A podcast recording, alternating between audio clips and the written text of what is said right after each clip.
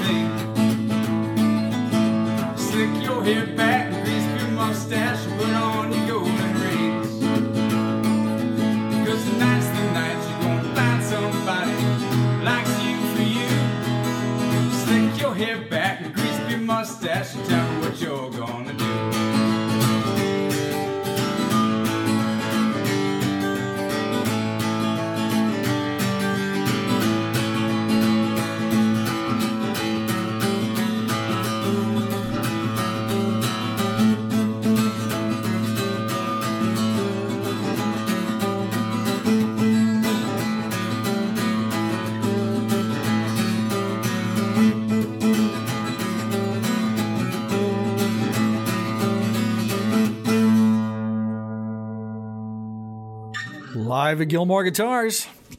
Welcome to the uh, to the show. Thanks It's me. Denver Swainson of the Frank, and your beautiful wife Sarah is here as well. Thanks for coming in. Well, thank you for having us here. And you're taking us a little bit back with that song, Slick Your Hair Back, from Blackfalds Revisited. That was a record that you did back in 99, or was that? that one was uh, 2005. Okay. Blackfalds Revisited. But this song was probably written closer to two, or 1999 than 2005. It was probably one of the first songs that was written after the first album where we decided, hey, we should maybe do a second album here. you guys have been together for a long time.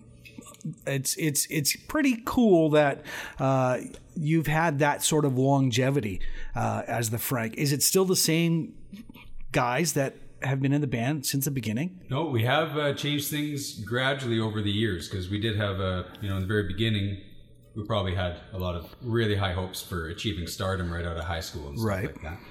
Um, but we did have a rule that uh, if it was no longer fun, if it was no longer something you wanted to, to do, that, uh, or if it just wasn't working at the time, that, uh, you know, there was no, you didn't have to stay in it just because kind of. Just to stay in it, So yeah. we formed in around 97 and had our first gig probably in 97 or 98, then released the album. And then we all moved to a house together in 2000 once we were all 18 and out of high school, and that was pretty fun. and uh, and then started getting into being able to play the bars, and we j- played Jim and Jerry's at the Legion every Sunday for uh, for almost a year before we could get into any other bars, uh, and that was with uh, Ryan on bass and Will on drums. And we did have uh, Niels Anderson on guitar for a little bit, and then Chris McLean on guitar, and he moved out to the house with us. And then he uh, was the first one to leave to go do something else, and he pursued uh, graphic FX, and now he actually works in movies. He lives in Toronto, and he is working around the world on movies and shows that I, Wow. You know that everybody knows. So he uh, he did that, and that's when we brought Sarah in the band. Would have been then because I couldn't play and sing everything that Right. we wanted to do, and uh, and then it would have been a little bit after that, after we've been playing bars and stuff like that.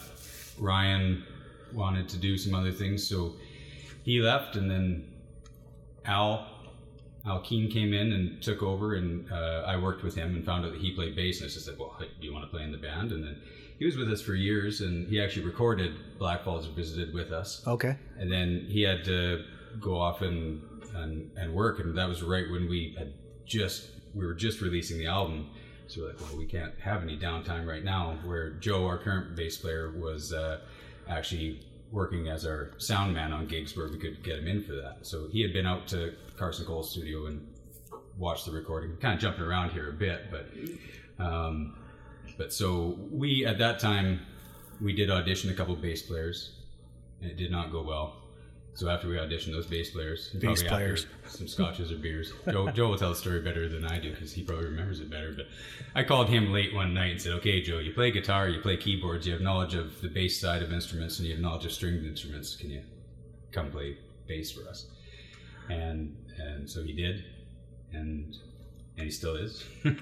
and Will, our, our original drummer, uh, after we went to LA, him and his wife uh, were wanting to settle down a bit and start a family. So that's when we were able to bring in my brother-in-law, Sarah's brother, John, on drums. So it's always been really gradual and for the right reasons, and uh, we treated it more like a, something to do that we want to do rather than a, a business or something like that. And that Right. actually might be why we uh, have been able to stay together for so long is that we do know a lot of bands that if they don't get results in a certain time frame that it just didn't work for them and then they try a different project where i don't know if we're just stubborn or what Well, I, I think everybody has a different idea of, of what it means to be successful. yeah I mean, the fact that you're still getting together and and jamming out and making music and continue to write new music, I think that is a success in itself. yeah now we're actually writing more than we've ever been able to before because uh, right when Blackfalds visit was done in 2005 we were playing everywhere we could to pay that album off Right. and had no no time to write songs and now especially with covid and everything we've had sometimes like Right. we've had enough songs for another album now for a couple of years but the last album we released was 23 songs and this one's probably going to be the same once we're done and actually get into the studio And stuff. are you going to release it as a full record, or are you going to kind of take a page out of the current situation and do a single at a time? How how do, how do you how do you, I guess, uh, travel that sort of? Yeah, well, and that's so far we've released everything we've done as a record, whether it was, you know, 11, 12, 13 songs or just three or even 23. Okay. It's always been one lump sum record. But I do think with the 23 song one that there is a problem there sometimes that maybe, you know, if you make a record that's too long for somebody to, to sit through, Right. that maybe some of the songs on the last half of it don't really get uh, played that much. And I'm guilty of it even with that record. I'll put it on Bluetooth it to my truck and I rarely get past the second half. So I don't know if we'd do two albums or multiple singles. I don't know. So, do the songs all have sort of a uh, an arcing theme that they need to be a part of a whole? Not really. You know, I don't think we've ever had, unless I'm just missing it, I don't think we've ever had like a real themed album. It's just always been a collection of songs that has been since the last album. Just sort of pertinent to a time more than anything. And we've been lucky enough to record here and there to to always get them all down. Which the last recording with the 23 songs, Um, we didn't really expect that. That was our friend that recorded that. That was Mon, and he came and said, "Let's record one night." And in one night, we got over 10 songs down didn't really think much of it didn't think that it was going to become an album. We are just thinking okay that's just fun because he lives in england so for him to come over here and say hey let's spend a night recording it's like yeah let's let's do that. And then we found out that he wanted to do it at our house. We, we thought that it was going to be somewhere else. It's like oh yeah we can do it at our house and our gear but nothing's going to come of that. And then the next year he came down again. He said let's do it again. And all of a sudden we have two nights worth of recording and didn't know if it was it was just all live off the floor. And uh, he wanted to take it back with him and mix it and stuff. If you want to. And then when we got it back, we're like, holy cow, I think we have a, a double album here. and we weren't even really planning on it. So that was a really nice surprise, actually. But that was also good to get all those songs down on that album that then all of a sudden work on other songs right. started too. So because there's songs on that album, on the 23 song album, on Long After the Storm, that if I was to say to the band tonight, let's run over this song, we'd all have to brush up on it because we pulled out everything we had at that time. Mon kept saying, anything else, anything else? And we run through a song about five times. It's like, well, this is a five year old song, but if we can get it down tonight, let's try it. And the result was that there was a lot of songs that ended up on that album that we probably wouldn't have put right on albums or maybe weren't quite ready, but once they were on the album, we deemed them finished. and are you the main songwriter for the Frank? Uh, main songwriter, yeah. I kind of come up with the first ideas and the first idea for the lyrics. Sarah quite often helps me with the uh, lyrics to finish the song because I'm really good at getting a first verse and a chorus and nothing after that. So I can always use some extra help with that. But the way we write the songs too is that I'll usually come up with a chord structure and a melody line, and then we'll take it to the band, and then Joe figures out his uh, bass line, and John figures out his drums, which uh, you know the, the song can go a hundred different directions when it's brought into the band room, and then we try it some different ways, fast, slow, you know, even completely different beats, or a little bit more jazzy, or just straightforward rock. And usually by usually by a couple weeks, we have an idea of where we want to take it, and then it, that's usually when lyrics get finished. It usually comes together with one verse and a chorus. Let's see what we want to do with it. And we still have a lot of songs that are on the back burner, even from 20 years ago, that right. we should probably bring back. But if it if it doesn't ignite in band practice. I don't really feel like forcing it kind of a thing. And then that one goes in the work on pile because the next song, we've had some songs that just, even a couple lately, that are a little bit funkier that just, uh, the whole band is locked into just immediately. And it's like, wow, everybody is doing exactly what the song needed kind of on the first run through. Nice. So if you can hit those ones, that's the ones that I always think, uh, that's the one to run with a bit. If we got it that easily, everybody else would probably get it that easily. Let's get another song in. The funky ones are for the band, but this one was actually uh, took a drive through Sylvan a couple years ago and realized how much it had changed. We hadn't been out there since they cracked down on motorcycle volumes kind of thing. We used to ride down the right. shore and stop for a beer, and then once they got the decibel meters out, we just kind of stopped going to Sylvan, and then went down there and saw the lakeshore had changed, and hotel was gone. It's a completely gone. different town, and, yeah. And it's still a very, very beautiful town, but not the town I recognize. So I just kind of thought most people would have a story about that. So this is called "It Feels Like I'm Gone." Denver Swainson live at Gilmore Guitars.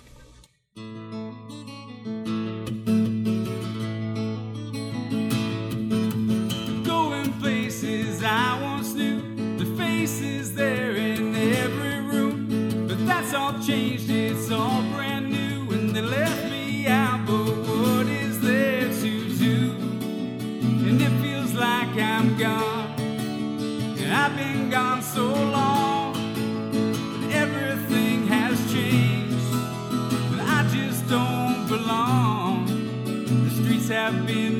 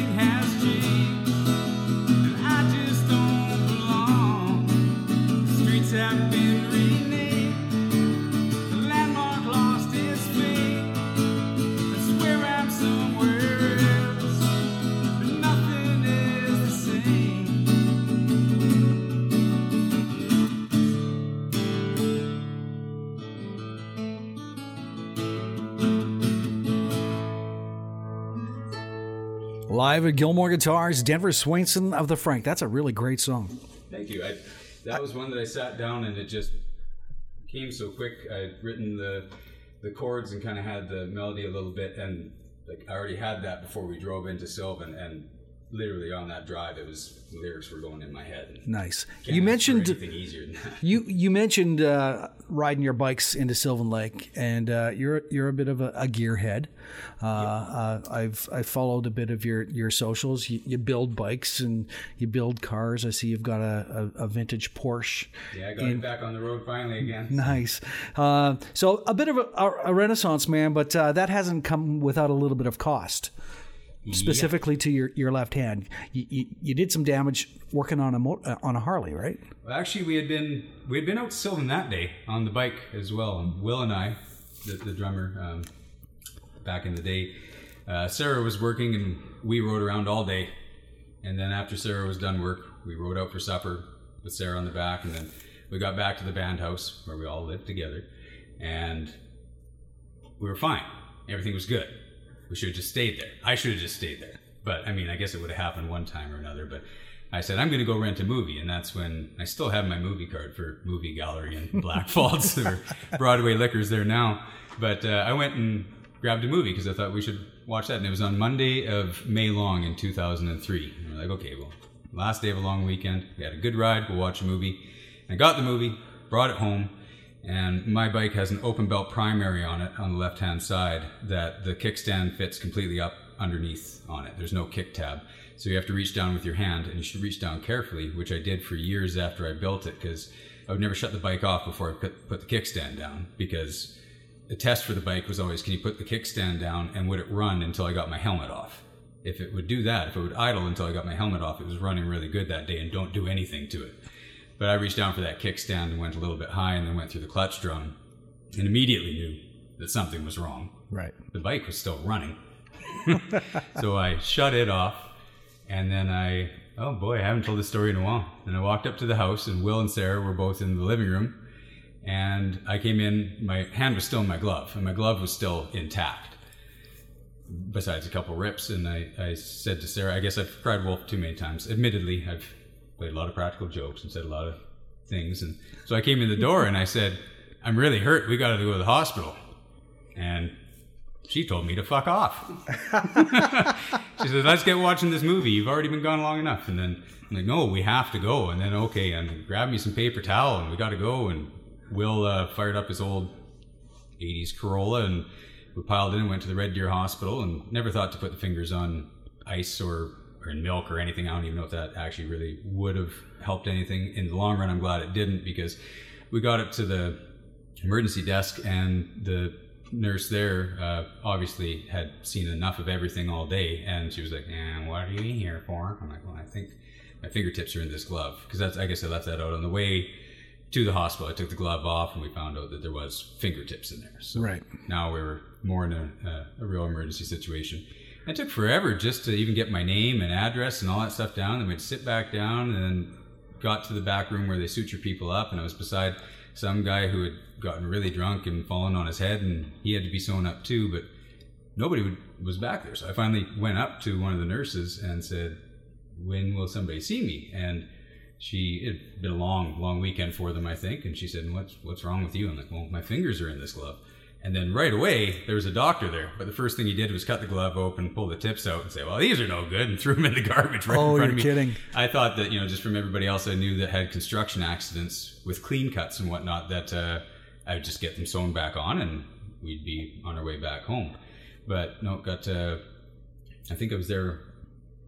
What time did we? We had to go to Edmonton the next day to see if there was any way they could save what was left because I had the bone all the way to the end Right. but the fingertip, the, the medical term is degloving.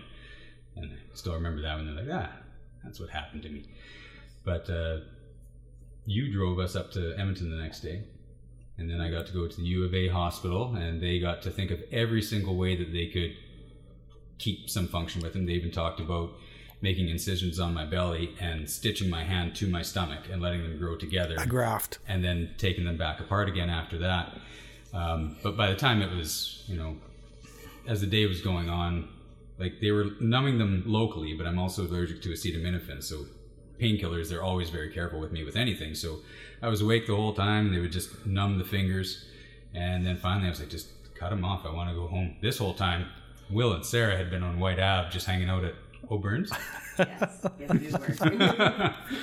and then they came back, and I went out for a smoke break. Break. We uh, we were all smokers back then. We're all all three of us are finished now for years. But so I'm standing outside with my IV and my Harley Davidson T-shirt that I was wearing the day before, riding around and everything. Like this, this is enough. So it's just like okay, just I want to go home. I'll I'll deal with it later. But the pain was so bad that it's just I, I don't care what it is anymore. Do something that we can start moving forward. And uh, actually the the doctors that worked on me were young doctors there and i was awake for the whole thing watching it happen. Them snip it back and everything and they would you know numbing would wear off one finger and they were using an instrument on the other and then they'd brace it against the other and it would just hurt like hell. And i would, fell asleep a couple times during that just because the sleep the night before in the hospital wasn't that great. But when they were all done they were able to take some skin from the ring finger and add it to the pinky finger so i was able to keep that last joint there like that. And they had thought they got the nail beds and everything, and they were all stitched up, and we were on our way home with some heavy duty prescription Darvon painkillers that have been since recalled. But I don't know if it's my allergy or what, but they didn't do a thing for me. So when when we got back home, I was still in a lot of pain. Had a couple beers, that was better. I with the guitar, I, I think I played "Knocking on Heaven's Door" and something else just to see if Manic depression. manic depression, just to see if I would be able to do anything, and I could. So I was like, okay, I can do that, and I had plans for trying to learn lefty or doing whatever. But at least I was home. The two-day ordeal was over. Painkillers weren't doing anything, and uh, it, it was in the next day or two. I had restrung a guitar left-handed, tried it. There was no hope for that, no hope at all. So I went back to right-handed and was trying to noodle around a bit. I was off work, supposed to be off work for two months with it, and And you were trying to play the guitar while you were still healing up. Yeah, I was uh, in stitches and uh, tensor bandages to keep the swelling down.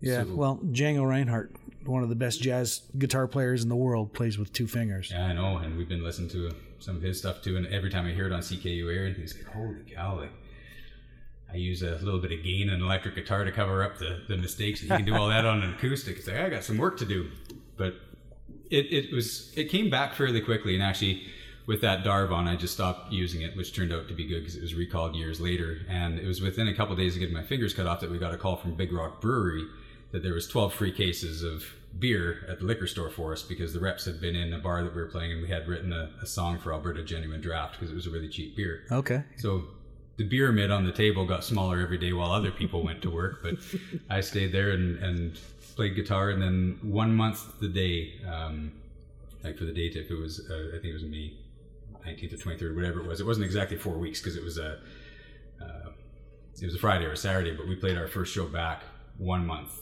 after. I was still in stitches, still in tensor bandages. You played a show yeah. one month after losing your fingertips. Yeah. I went back to work two weeks after because I couldn't stand being at home with, Wow. with nothing to do. Wow, And that's at that crazy. time, the only vehicle I had was the motorcycle actually because I had a company vehicle before I was off for two months. And then when I didn't have the company vehicle, I had to fix my motorcycle. The belt, the belt got my fingers, but I also got the belt, so I had to replace the belt with missing fingers. And it's actually a suicide shift bike, so uh, I didn't have to pull a clutch, which is good. Yeah. Uh, but I had to hand shift, and if if you misshifted and ground a gear, that vibration into the hand was incredible pain. So I learned how to shift that bike really, really smooth at that, at that point. But that's uh, yeah, and I was just sorting stuff out on light light duty at work, uh, putting stuff on shelves, and then one month to the day we were back playing the pit stop in Blackfalds and could only do longest set I could do was half an hour holding my hand that low it would just be throbbing after half an hour so I don't know if we just I can't remember if we did three sets of half hour or if we did four sets just to make up for it but So you're you're a bit of a crazy man then. yeah I guess looking back at the time it all seemed pretty normal but So the thought never occurred to you that my guitar playing is over, the band is done, I can't do this anymore. You just went, the thought occurred uh, but my biggest drive was the band that I had a band and that I had at, even at that time I was uh, 2003 I was 21 I was 20 still because it was before so that was 20 years old. I already had a bit of a guitar collection.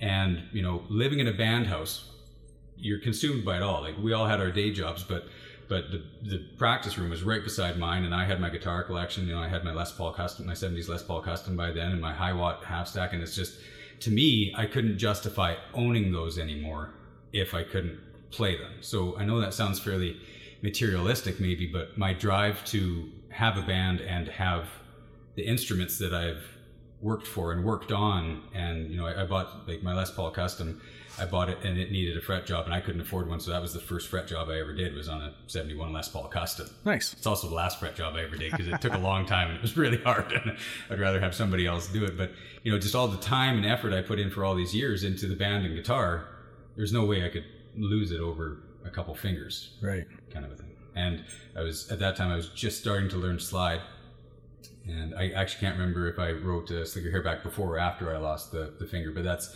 that's the finger I put the slide on now is is the the ring finger that's been cut off. So it uh, I almost have a whole hand again when I do that. Yep. So So was the uh, the injury uh, pre or post your your trip to Los Angeles?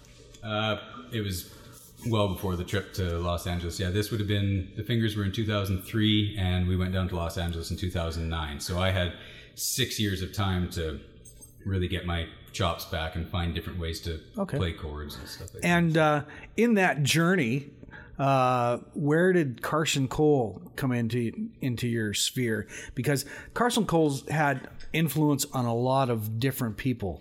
Yeah, and uh, and I, actually, I've talked to Jesse Rhodes about that too. We've had some Right. good conversations about it. Um, Carson, we first uh, learned about him when we moved to Blackfalds, and after playing Jim and Jerry's, and we got some gigs in Blackfalds at the Motor Inn. Uh, there's a group of bikers in Blackfalds called the Assholes, which I'm now a proud part of, and we do lots of stuff for children's charities in the Toy Run, which this year, you know, but. Uh, but uh, they saw us play at the Motor Inn, and Darcy, who's an, who is an asshole and owned the pit stop in Blackfall, said, "Well, should play at my bar, and you know we're thinking about having you out for this big Tusker that we do. They used to do the Southern Tusker down by Lethbridge, and then they did it for a couple years right out by Big Valley. I remember that. Yep. And in 2000- I used to live in Lethbridge, and I remember the the, the Tusker every year really, going on down there. Yeah. Yeah, because Trax used to live in Lethbridge and they used to do all that there, and then he moved to Clive, and then uh, Big Valley was where they did it for at least a couple years, and we were invited to play it in 2002, and we didn't really know what we were getting into. I had my bike by that time, but we were still fairly new in Blackfalds. We were in 2002 at that time. We would have been 19, kind of a thing. I had to borrow my dad's minivan, which was a really nice 1990 Dodge Caravan with a hot. It was black with a hot pink pinstripe down the side. It was actually pretty sweet. I wish we still had it in the condition that it was in, but we we took it because we didn't even have a band vehicle that could load all the gear that far, kind of a thing that was trustworthy. And we went out just to play for the night, and then we watched Carson play, and we're like, well, this is pretty cool. And we had only prepared for the night, so we went back home, and then we came back the next day just for the festivities and everything. And then we got to know Carson a bit more through that because then we played the toy run after that, uh, same year. And it came up that Carson had a studio out by Coronation, and that he had uh, worked with Wide Mouth Mason, and and uh, we just got to be really good friends with him, and we were able to, um, you know, we, we were hoping we were going to get a grant because he wasn't cheap.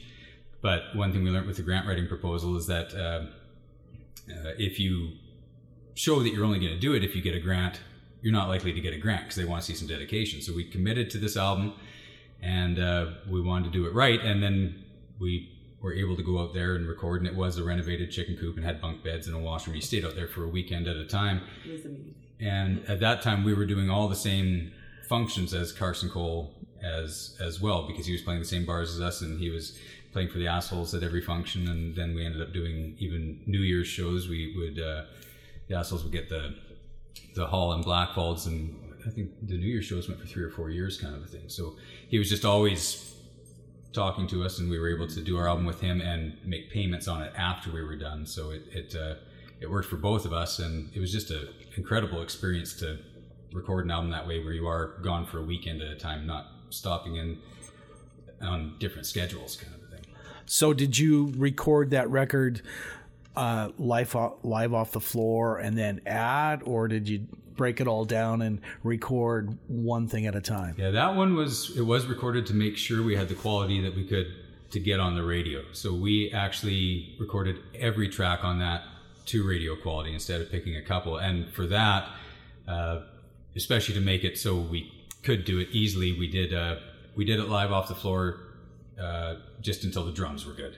And once we played it until the drums were good, everything else was erased basically, and we started over, re-recorded everything. So we tracked everything, but it had a fairly live feel to it still, just because we were all still in the studio. No, we weren't. Uh, it wasn't just somebody going to do their guitar part or going into the studio to do their bass part. When somebody was doing their bass part in the other room, we were all in the control room. And I mean, we were there for the weekend. Nobody had to drive, so I mean, we brought as much beer as we could consume. And Right. if it wasn't your turn to record, and sometimes when it was, it was it was it was a, a really neat atmosphere. And even with Carson there, to avoid paying for too much studio time uh, with my solos because we were staying overnight, he would show me what buttons to hit on the recorder. And uh, after everything was done for the day, he'd just let me retrack my solo all night until I was happy with it instead of him having to sit there. So it still had a, and that was with everybody right by my side. Did you record to tape then, or was it digital? I, I think it was all digital. I'm pretty sure I didn't see any reel to reels there. It Yeah. was done on the Radar 24 board that I know at that time was what U2 had re- used for their latest album. So it was a, I'm sure it was all digital, but it was a pretty big deal too because he had studio equipment that was the same as what, well, what U2 had. Right. So, Very cool. yeah. All right, let's get another song in. What do you got this time? This one, actually, I mentioned Scotch in this song, so I thought it'd be a good one for this. So cheers again. Thank you. Cheers. And this one's, uh, And you can give Jesse uh, Rhodes a hard time because I will. Once we're all back in the bars again and I see him again, we can uh, we can exchange thoughts on Scotch, Scotch thoughts. Uh, this one is that's a podcast in itself, right there. This one is uh, just uh, kind of start with some jazzy chords, just because of the way my fingers work to not be able to make full chords, and then almost started as an exercise around descending line. And with the band, it actually has worked out into something really special because the bass flow and the drums and everything. But I'm gonna try it here acoustically, and it's called. I know how it feels. I think that's. And I guess I'm naming it here live on air because I haven't exactly picked a name for it, but it is a song. Denver Swainson live at Gilmore Guitars.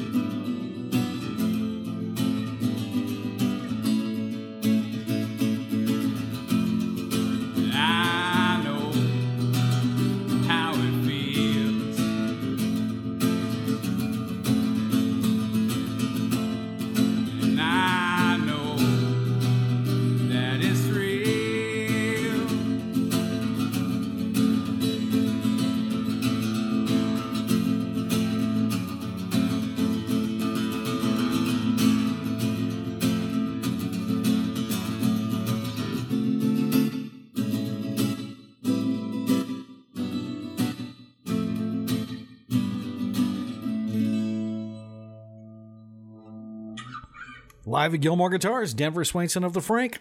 Another great song. I'm really looking forward to hearing some of this stuff fully recorded with the band. Yeah, because especially that one there, it has a bass line that wanders throughout all those chord changes, and then also the solo section for me over top of it is quite fun too, because I get to play with some chromatics and different things like that. Stuff that's not the norm for us. Right. So you are are planning on recording this. Have you made the plans to actually get into a studio? And if so, where do you think you're going to do it? Or are you going to do it on your own? Or That's still the big question. And actually, one thing that we have thought about for a couple of years is that, you know, with a lot of friends of ours that record, it might be interesting if we can do it kind of in segments at different studios and see Right. um, where we can go and what we can do. Because uh, we're not adverse to spending money, but we're not playing three or four weekends a month like we used to back in the day. And and with the covid that is obvious that nobody has been. But even you know now i think if we're playing once a month and focusing on songwriting and development and, and playing uh, some festivals and stuff like that we're pretty happy. So we don't quite have the band income that we used to when we were hitting motor ins everywhere across central alberta kind of Right. so the last couple albums that we've done have been extremely cheap thank you mon and have been done with our gear or uh, where when Mon was uh, recording in Jeff Talbot from uh, Oldbury in his basement there. Right. We are able to do three songs there. So I'm not sure what we're doing yet because we've got to balance, you know, money and our time and everything else. And as we get older, some things get easier and some things uh, get harder to make sure that everything can get coordinated. But I want to get in somewhere before we end up with 30 songs again. Right. So um, you, you brought up COVID a couple of times here, just how it's uh, kind of impacted. How has it impacted e- even just you guys and uh, and the band? Well, I think we've been lucky as a whole with it as the band because uh, we played in February for the Winter Wonder Ranch at the Black Knight Inn there, and then a lot of times we take a little bit of time off in the spring because if we don't, we end up with some festivals and our yearly things that we do in the summer, and then more stuff gets added in, and then all of a sudden, sometimes we're sitting there in June and realizing that we don't have a free weekend until late September, and everybody wants to go fishing or do something else in, in Right. one of those weekends. So we hadn't booked anything, and then all of a sudden, COVID came in, and we saw across the board on our social media that all our friends had to cancel their shows, and we were just like, I guess we don't have anything to cancel, but we also don't have the stuff that we thought we were going to have starting up in in the later spring and in the summer. So we've been okay. My work has kept going, um, and that's been up and down trying to keep guys working, but with government subsidies and whatnot, it's been a very interesting time. And we did avoid band practice in the beginning when you weren't supposed to be going over to people's houses and whatnot, and uh, so we did follow regulations. But as soon as we could all get back together, it was really good to get back into the band room. And for me, as long as we're playing once a week in the band room, I, I get to try new stuff out and keep my fingers nimble. It was kind of tough for that. I think we went, we might have even gone, was it six weeks without any practice? Might have been, yeah. Could have been. It could have been in March to kind of mid-April there. or. So, as a general ru- rule, you guys will get together once a week and, and jam.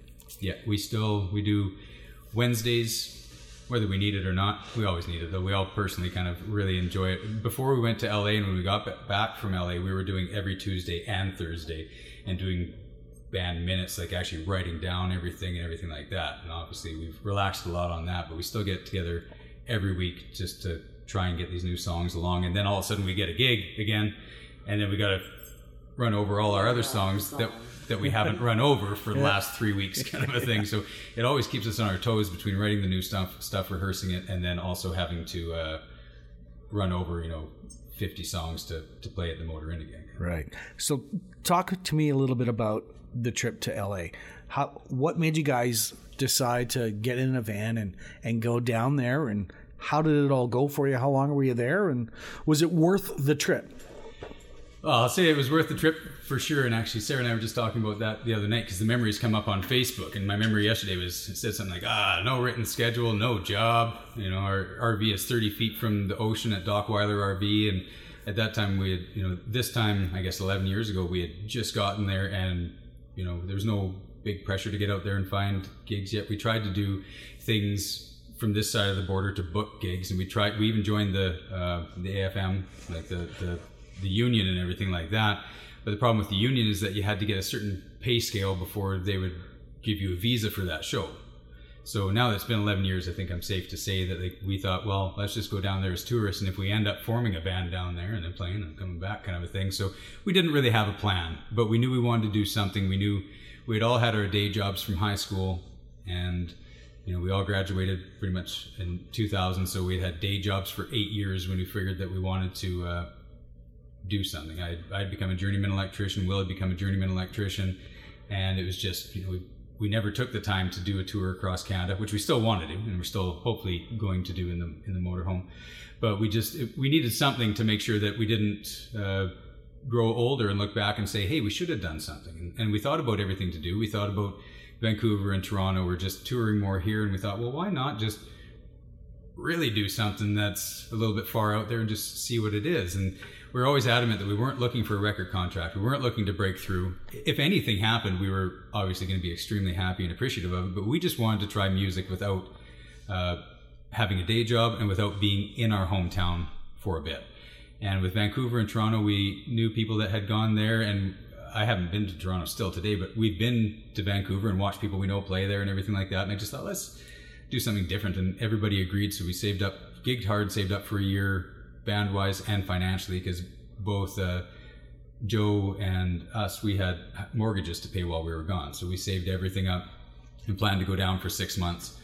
And it was going so well down there that we actually stayed one more month and came home completely broke. But we played sixty shows in seven months down there, and and uh, happening Harry, if you're listening, uh, he was our main promoter down there. We actually, oh, that's a good story too, how we found him because we we didn't know what to do when we got down there. You know, we took four days to get down to LA, and all of a sudden, you know, we're here. yeah, now what? What do we do now? And we're like, well, I guess we better. And RV parks are few and far between in LA, and we had a 28 foot motorhome.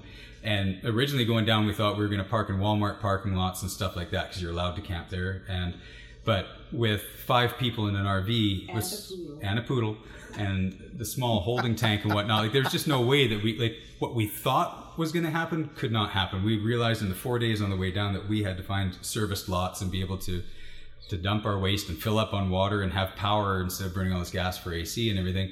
So from Dockweiler, we caught a cab to the Sunset Strip. We said, "Take us to the Sunset Strip," and we thought, "Well, we'll start pedaling ourselves there." Well, the cab dropped us off, and we're like, "Here we are!" And if we would have walked west that day, we would have seen the Sunset Strip. But instead, we walked east for hours and didn't see anything interesting except for grocery stores that got more and more run down the further east you got. Oh, what do we do now? And we just spent like a hundred bucks on this cab ride from the coast to, to West Hollywood. and, uh, you know, we just weren't having a bunch of luck figuring out what to do. And uh, happy accident, uh, we had a sewage malfunction at Dockweiler RV. Every day that we were there, actually, we, we weren't booked in. So every day I had to go sit in the office and see if another space opened up and move from one space to another space.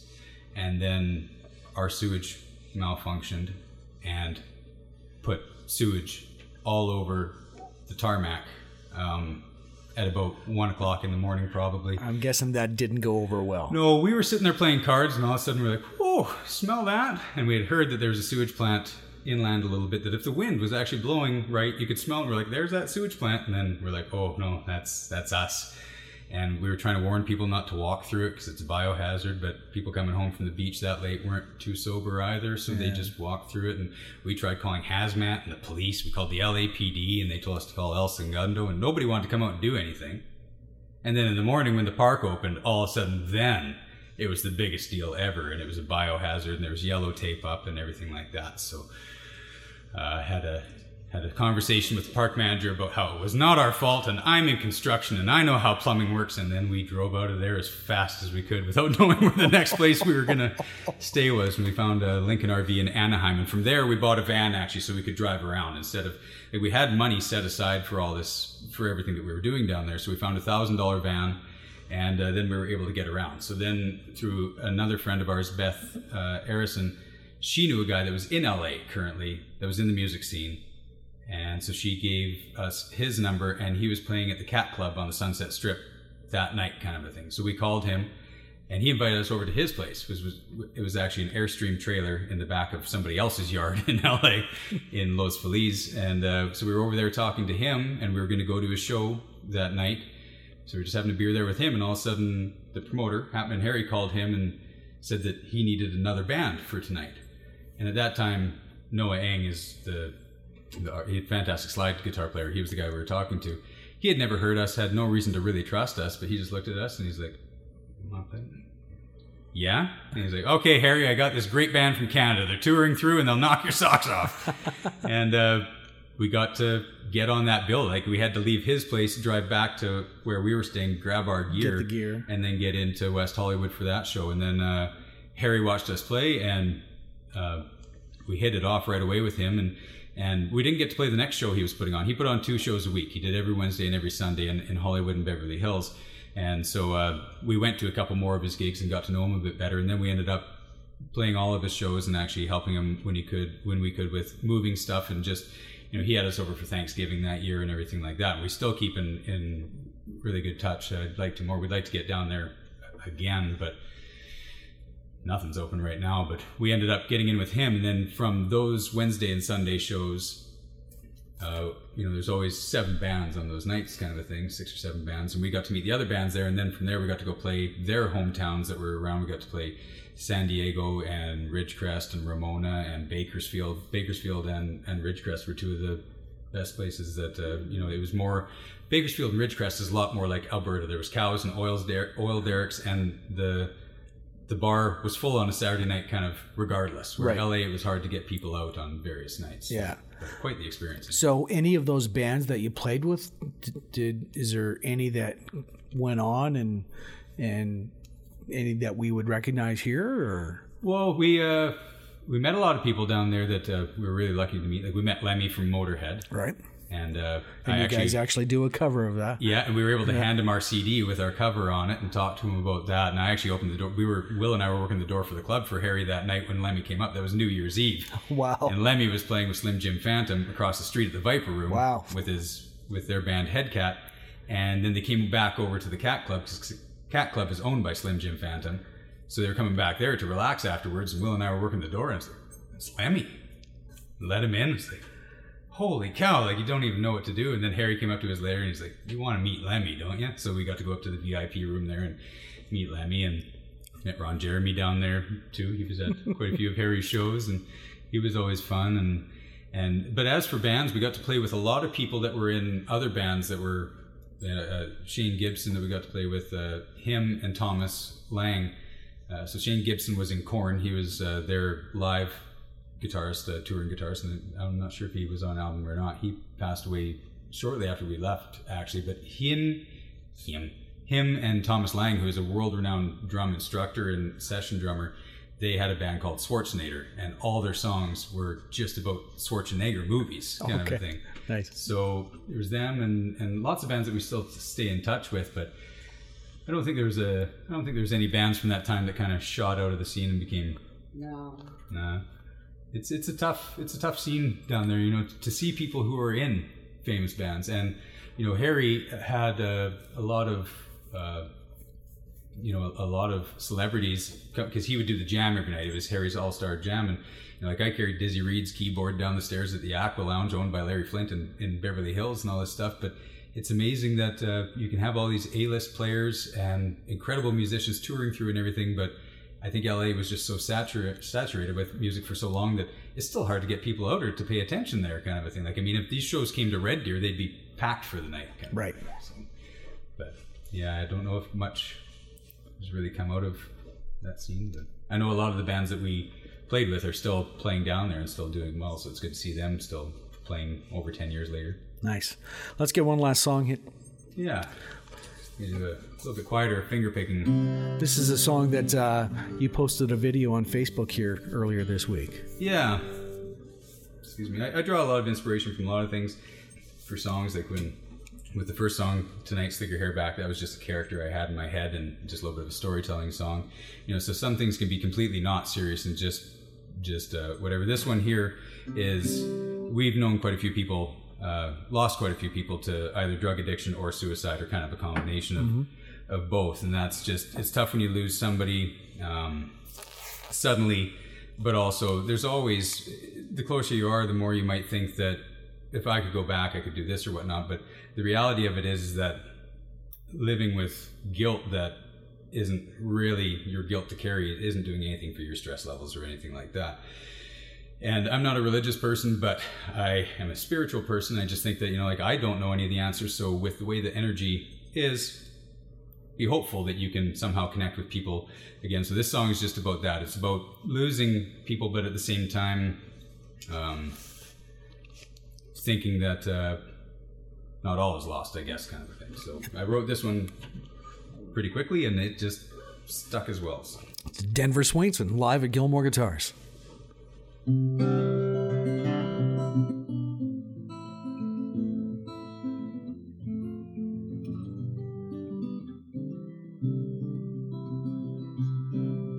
I had one last chance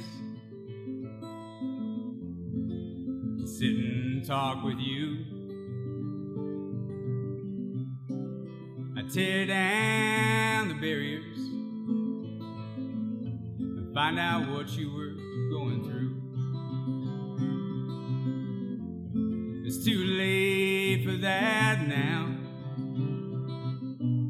This linear world brings me down. It's too late for that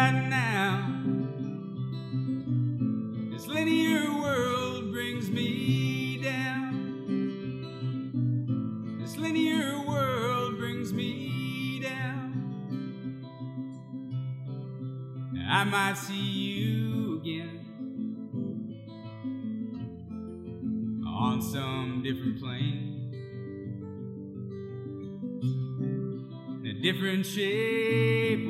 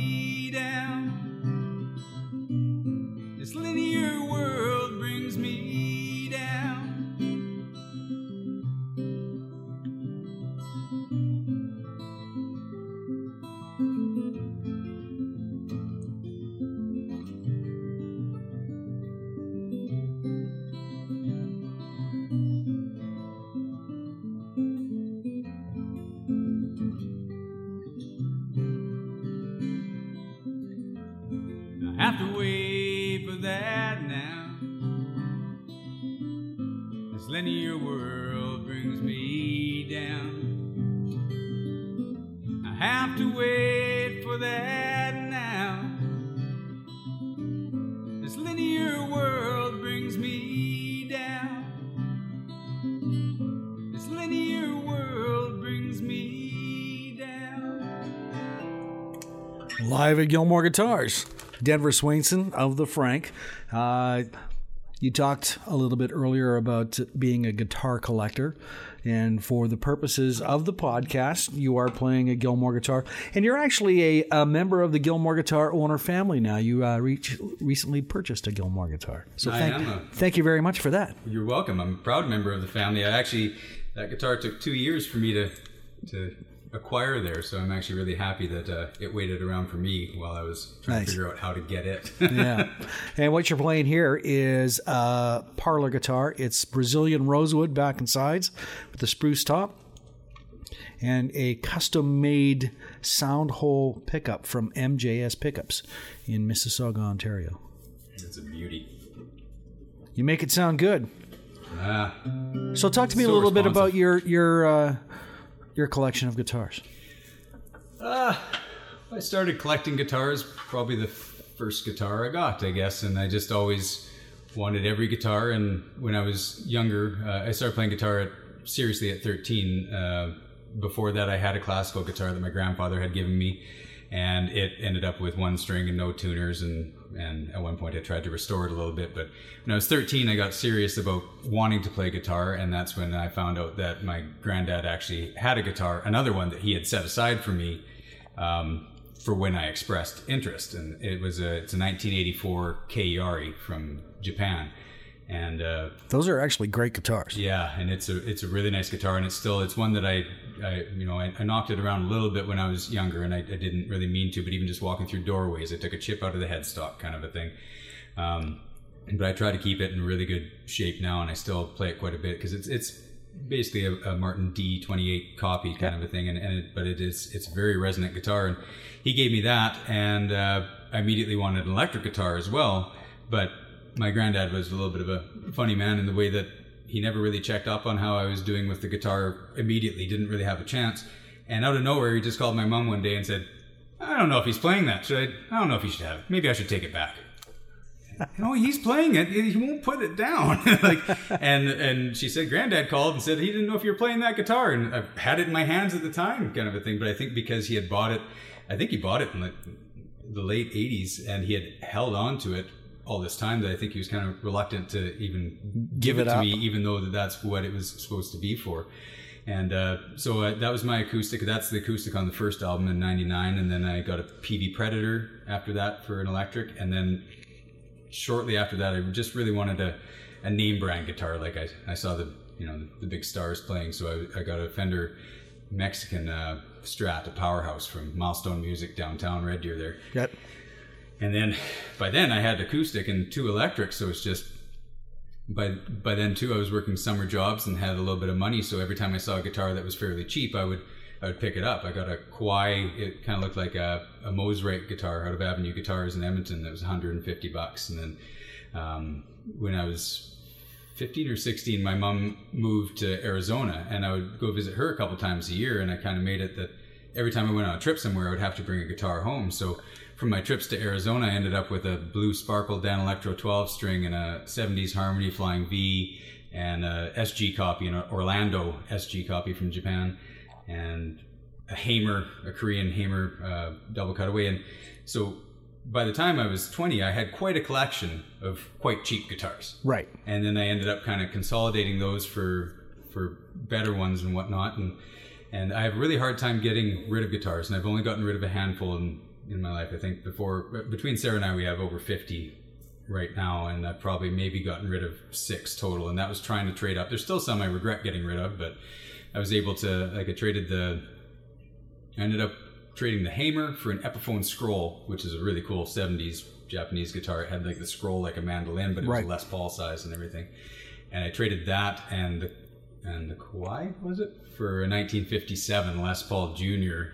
in a pawn shop downtown Red Deer. Wow. Yeah, and uh, it had been refinished. I don't think they quite understood the value in it, and I, I didn't have any money at the time, and I went in and played the guitar kind of a couple days, and then like, I got to figure something out. And this was before the internet was really big, or before you know you couldn't just search things as easily. But the Epiphone Scroll was a rare guitar. They were only asking seven hundred dollars for seven or seven fifty for the '57 Les Paul Jr. And I took these guitars in because I didn't have any money, and I didn't think I was going to get it. And I was hoping to trade right on the spot. And he said, "Well, let me do some research. Go have a coffee and come back." And I thought, "Oh, this won't this won't happen then." And Sarah and I went and had a coffee, and I came back and he said, "You got yourself a deal." And the first thing I said was, "What?" and Sarah kind of squeezed my arm. I was like, "Let's just get this done and get out of here." so all of a sudden, then I had that, and and I did find uh, the '71 Les Paul Custom in uh, actually online in a music store in in Boston, Massachusetts, before eBay was really around, and it was you know I, I managed to find guitars for good deals and and then hold on to them when people you know they grow in value. Like I, my '67 SG Junior, I got from eBay for four hundred dollars Wow. and my 77 Gibson RD Artist. Uh, it's missing the Moog electronics, but I got it off eBay for $500. And those, Those are interesting guitars. yeah, I'll have to show you that one sometime because we had the, the great guitar wall fall of 2012 was a Uh-oh. another thing. We had our basement at the house we built in Black Blackfalds. We had a slot wall up on it. And I'd put all the screws through the In the studs. through the thin part and into studs and everything. And I thought I had enough, but when the summer humidity hit and there was 30 guitars hanging on it, it we were sitting on the back deck and all of a sudden we heard a big boom. A resonant boom. Yeah, you couldn't hear any guitars, but it just I just had a feeling, a really bad feeling. We went downstairs and yeah, the, the and that slot wall is heavy board, like Yeah. it, it's quite heavy, and all the guitars fell down. Some of it made it through with just some bumps and scrapes, but the RD actually broke the neck around the second fret. Oh, okay. and but the fretboard never broke. So I was able to straighten the truss rod and put it all back together. I'll have to bring it in for you one day, but that's uh, most of our guitars now have bumps and bruises from the great guitar wall fall Nice. that uh, we will never forget in our lives. Nice. but uh, Sarah's mostly Fender, and I was mostly Gibson until then. I started some Fenders in that direction. But between that and amps, we just need to build our studio now. Then I can get everything set up. So hopefully that's in the cards for the next year, two years. Excellent. Well, thank you very much for coming in. Sarah, nice to meet you as well. Thanks for coming in. Thank you very much. Live at Gilmore Guitars podcast. It's in the can.